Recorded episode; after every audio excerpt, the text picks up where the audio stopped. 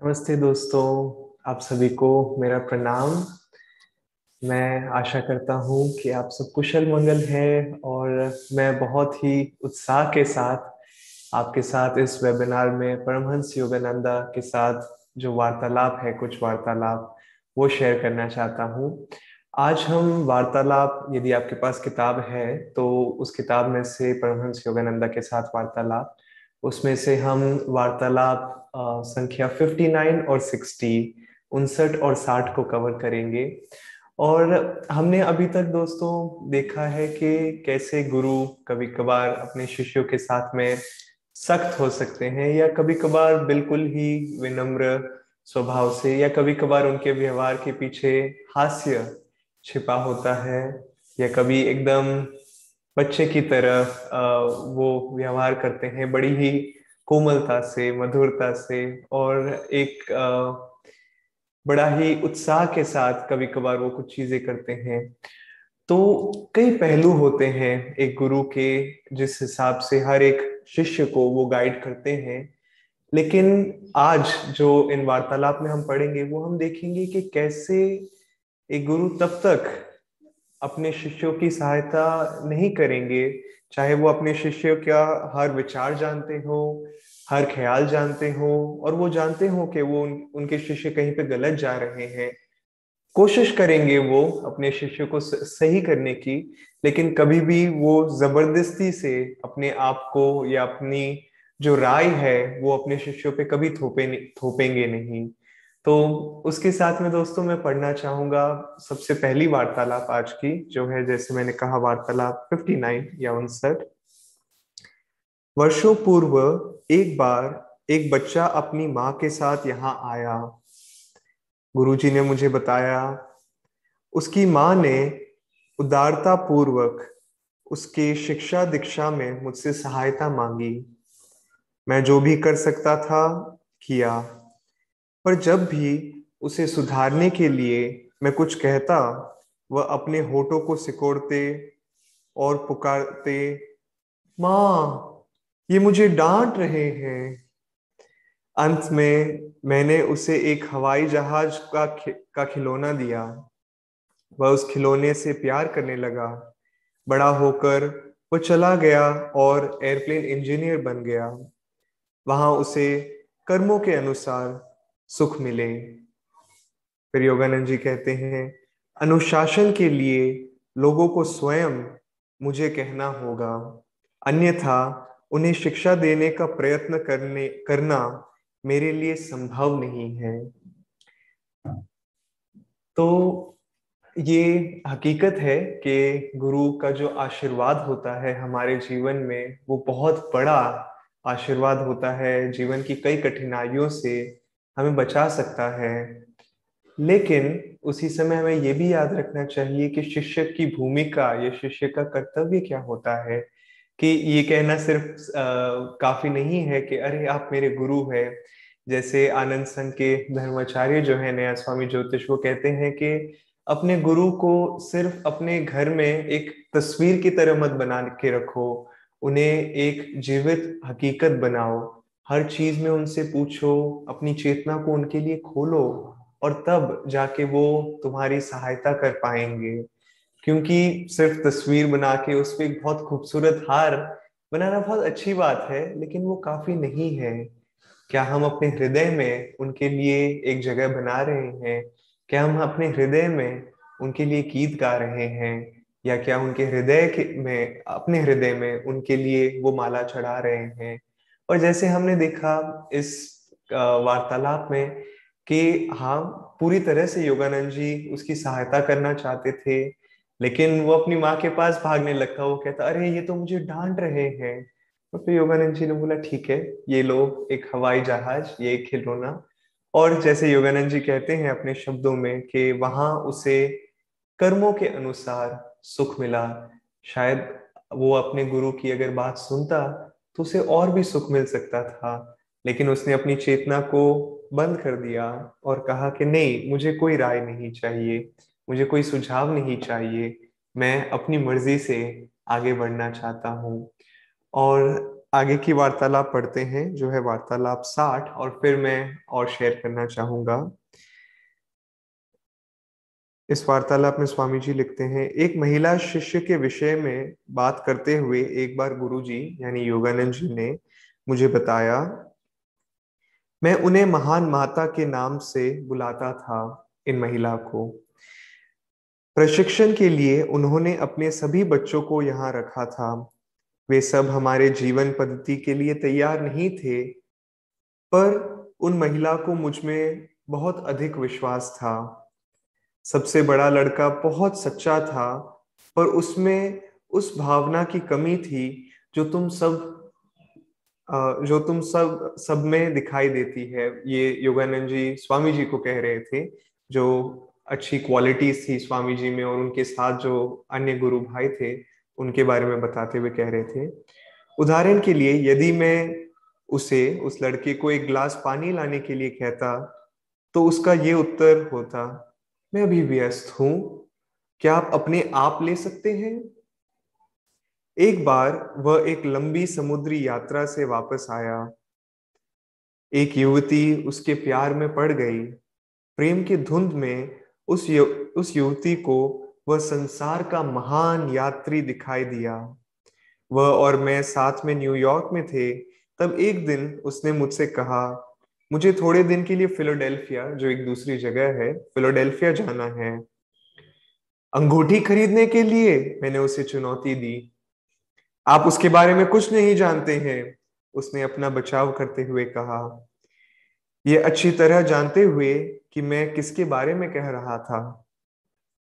मैंने कहा, मैं उसके बारे में सब कुछ जानता हूँ। उसे समझ आ गया।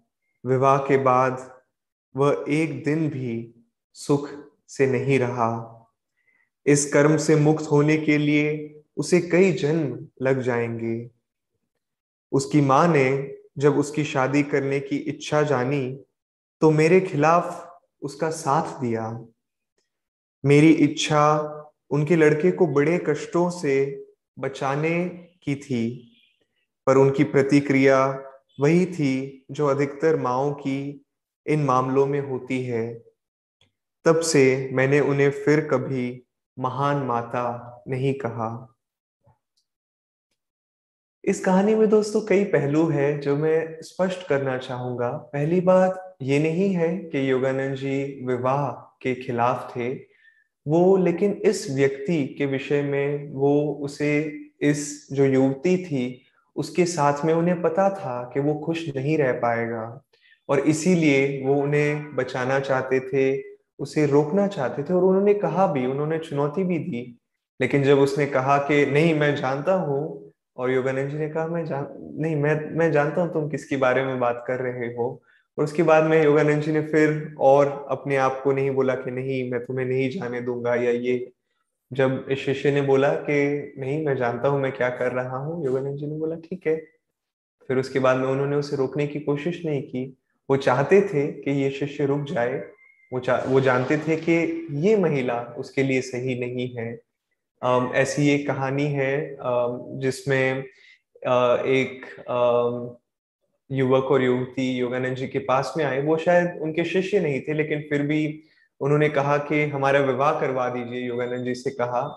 और योगानंद जी ने बोला कि मुझे कुछ समय दो तुम कल आओ मेरे पास और फिर मैं सोच के बताता हूँ। और योगानंद जी ने अपने ध्यान में देखा कि ये दोनों एक दूसरे के लिए बिल्कुल सही नहीं थे। और जब अगले दिन ये युवक और युवती आए तो योगानंद जी ने कहा कि मैं तुम्हारा विवाह नहीं करवा सकता हूँ, मैं तुम्हारी शादी नहीं कर सकता हूँ, क्योंकि ये सही नहीं है और मैं तुम दोनों को कहना चाहता हूँ कि शायद तुम दोनों को अभी लग रहा है कि ये बिल्कुल सही चीज़ है, लेकिन तुम देखोगे कि ये विवाह तुम दोनों के लिए बिल्कुल सही नहीं है। और फिर ये दोनों लोग बहुत क्रोध में आए और इन्होंने इस पुरुष ने, इस युवक ने अपनी जो प्रेमिका थी उससे कहा कि come on darling we can get married somewhere else कि आओ प्रिय, हम कहीं और विवाह कर सकते हैं. और बड़े ही क्रोध के साथ वो गए और जब वो घूम के जा रहे थे योगानंद जी ने कहा, तुम्हें जो करना है करो, बस तुम एक दूसरे को मार मत देना. और इन लोगों ने सोचा, ये क्या बकवास चल रही है? और ये लोग गए, इन्होंने विवाह किया और शायद एक महीने के बाद में ये फिर पूरे बड़े घमंड के साथ में योगानंद जी के पास में और उन्होंने कहा, देखो हम कितने खुश हैं और आप कितने गलत थे। तो योगानंद जी ने एक शब्द नहीं कहा, लेकिन छह महीने के बाद में ये दोनों फिर से आए और उन्होंने कहा, हम आपके शुक्रगुजार हैं, हम आपको अपना धन्यवाद कहना चाहते हैं कि आपने हमें कहा कि हम कम से कम एक दूसरे को मार न दें, क्योंकि वो स्थिति आ गई थी। शुरुआत में हम दोनों को लगा दिखने में एक दूसरे को हम अच्छी तरह से पसंद करते थे, लेकिन हम नहीं जानते थे कि इस दिखावट के पीछे हम दोनों में कितने गुण अलग अलग हैं और उसकी इस वजह से हम दोनों में एक प्रकार की टकरार होने लग गई और हम एक दूसरे को मारने तक की स्थिति तक पहुँच गए थे। लेकिन हमें आपके शब्द याद आए और हमने एक दूसरे को हानि नहीं पहुंचाई। तो कई बार ऐसे होता है दोस्तों कि हम सोचते हैं कि जो हमारे सामने एक परिस्थिति है कि अरे हाँ मुझे इस चीज़ से खुशी मिल सकती है, लेकिन क्या सच में हमें खुशी मिल सकती है? और एक सच्चे गुरु योगानंद जी जैसे, वो जानते हैं कि इस बनावटी दिखावट के पीछे हकीकत क्या छिपी हुई है। और जैसे इस कहानी में भी हम देखते हैं, योगानंद जी ने कहा कि विवाह के बाद में वह एक दिन भी सुख से नहीं रहा, लेकिन उसकी माँ ने क्या कहा, इस व्यक्ति की माँ ने? उस, वो योगानंद जी के खिलाफ चली गई और वो बोली कि नहीं नहीं। और ये स्वाभाविक है एक माँ को या अपने किसी भी जान पहचान के व्यक्ति को उसको सपोर्ट करना कि नहीं, मैं चाहती हूँ खासकर एक माँ चाहती है कि मेरा बच्चा खुश रहे। लेकिन क्या वो हकीकत में जानती है कभी कभार कि ये जो खुशी दिख रही है सामने आज, वो अभी के लिए तो आसान मार्ग है, लेकिन बाद में बहुत दुख देने वाला है। और कई वर्षों के लिए ये व्यक्ति और उसे शायद कई जन्म लग जाएँगे वापस गुरु के साथ में वो रिश्ता बनाने के लिए। योगानंद जी के एक शिष्य थे जो मेक्सिको के एक सेंटर लीडर थे, वहाँ के लीडर थे। योगानंद जी ने उन्हें बनाया था। उनका नाम था सीनियोर क्योरॉन।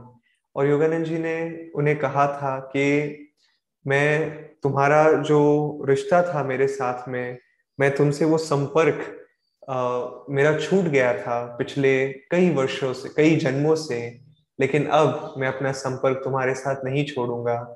और कई बार बड़े ही प्रेम के साथ में सीनियर क्योरॉन योगानंद जी को याद दिलाते थे कि आप अपनी नज़र मेरे से मत उठाना, वो संपर्क मत जाने देना। और योगानंद जी बड़े ही प्रेम से कहते कि नहीं। और हमें याद रखना चाहिए कि ऐसा नहीं है कि योगानंद जी अपना संपर्क छोड़ दिए, अपना संपर्क उन्होंने छोड़ दिया था, बल्कि उस शिष्य ने अपना संपर्क छोड़ दिया था गुरु के साथ में।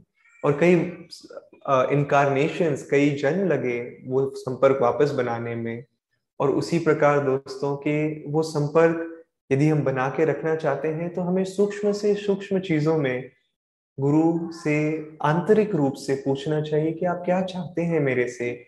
ये नहीं कि बहुत बहुत आसान होता है कहना कि अरे मुझे इस चीज़ में खुशी मिल रही है और ये व्यक्ति मुझे अपनी खुशी से दूर रख रहा है। पहली कहानी में जैसे हमने देखा कि जब भी योगानंद जी इस बालक को सुधार रहे थे, वो वो अपनी माँ के पास जाता और कहता कि ये मुझे डांट रहा है। या दूसरी कहानी में हमने देखा कि उसकी माँ ने उसको कहा कि उसका पक्ष लिया। लेकिन हकीकत में एक गुरु योगानंद जी जो थे इस कहानी में, वो अपने शिष्य की सहायता करना चाह रहे थे। और यहीं पे दोस्तों आ जाती है भगवत गीता में जो हम कहानी सुनते हैं अर्जुन की और जो कुरुक्षेत्र में जो जंग हुई थी, वो सिर्फ़ बाहरी जंग नहीं थी, वो एक आंतरिक जंग थी।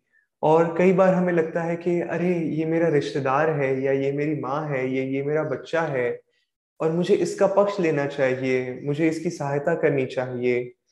लेकिन हमें कभी कभार हमारे जो आंतरिक अवगुण हैं, उनके साथ में युद्ध करना होता है। और कई बार मैंने देखा है, जब आध्यात्मिक मार्ग पे लोग पूरी एकाग्रता से आगे बढ़ना चाहते हैं तो उनके रिश्तेदार कभी कभार, उनके परिवार के कोई व्यक्ति, कभी कभार उनके मित्र, उनके खिलाफ चले जाते हैं।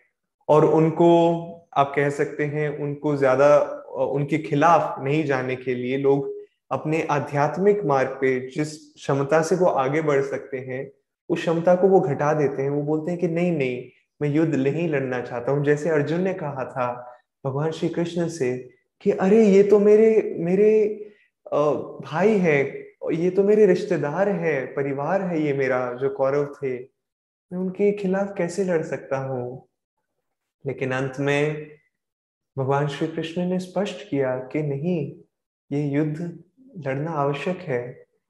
योगानंद जी के खुद के जीवन में जब वो स्वामी श्री युक्तेश्वर जी के साथ में थे, एक बार उनके पिता भगवती चरण घोष, योगानंद जी के पिता ने बुरा भला कहा योगानंद जी से अपने गुरु के बारे में, युक्तेश्वर जी के बारे में। और योगानंद जी ने बड़े ही दृढ़ता से कहा कि ये शारीरिक जन्म एक चीज़ है, आपने मेरे शरीर को जन्म दिया है। लेकिन यदि आपने मेरे गुरु के खिलाफ इसके आगे एक शब्द भी कहा तो मैं आपके साथ मेरे हर संबंध को तोड़ दूँगा। और उसके बाद में भगवती चरण घोष जो योगानंद जी के पिता थे, उन्होंने एक शब्द नहीं कहा युक्तेश्वर जी के खिलाफ। और हमें याद रखना चाहिए यहाँ पे कि भगवती चरण घोष खुद एक क्रिया योगी थे वो लहरी महाशय जी के शिष्य थे। लेकिन स्वामी श्री युक्तेश्वर जी योगानंद जी को शायद आ, उनके प्रति उनके गुरु थे वो और भगवत श्री शरण घोष को शायद ये चीज़ कहीं पे खनक रही थी और वो योगानंद जी को अपने दूर से गुरु से शायद दूर करना चाहते थे। मुझे पता नहीं है एग्जैक्ट कहानी कहाँ क्या है। लेकिन जैसे ही भगवती चरण घोष ने योगानंद जी से एक शब्द भी बोला उनके गुरु के खिलाफ। योगानंद जी ने बड़ी स्पष्टता से कहा कि नहीं, आप ये नहीं कर सकते हैं।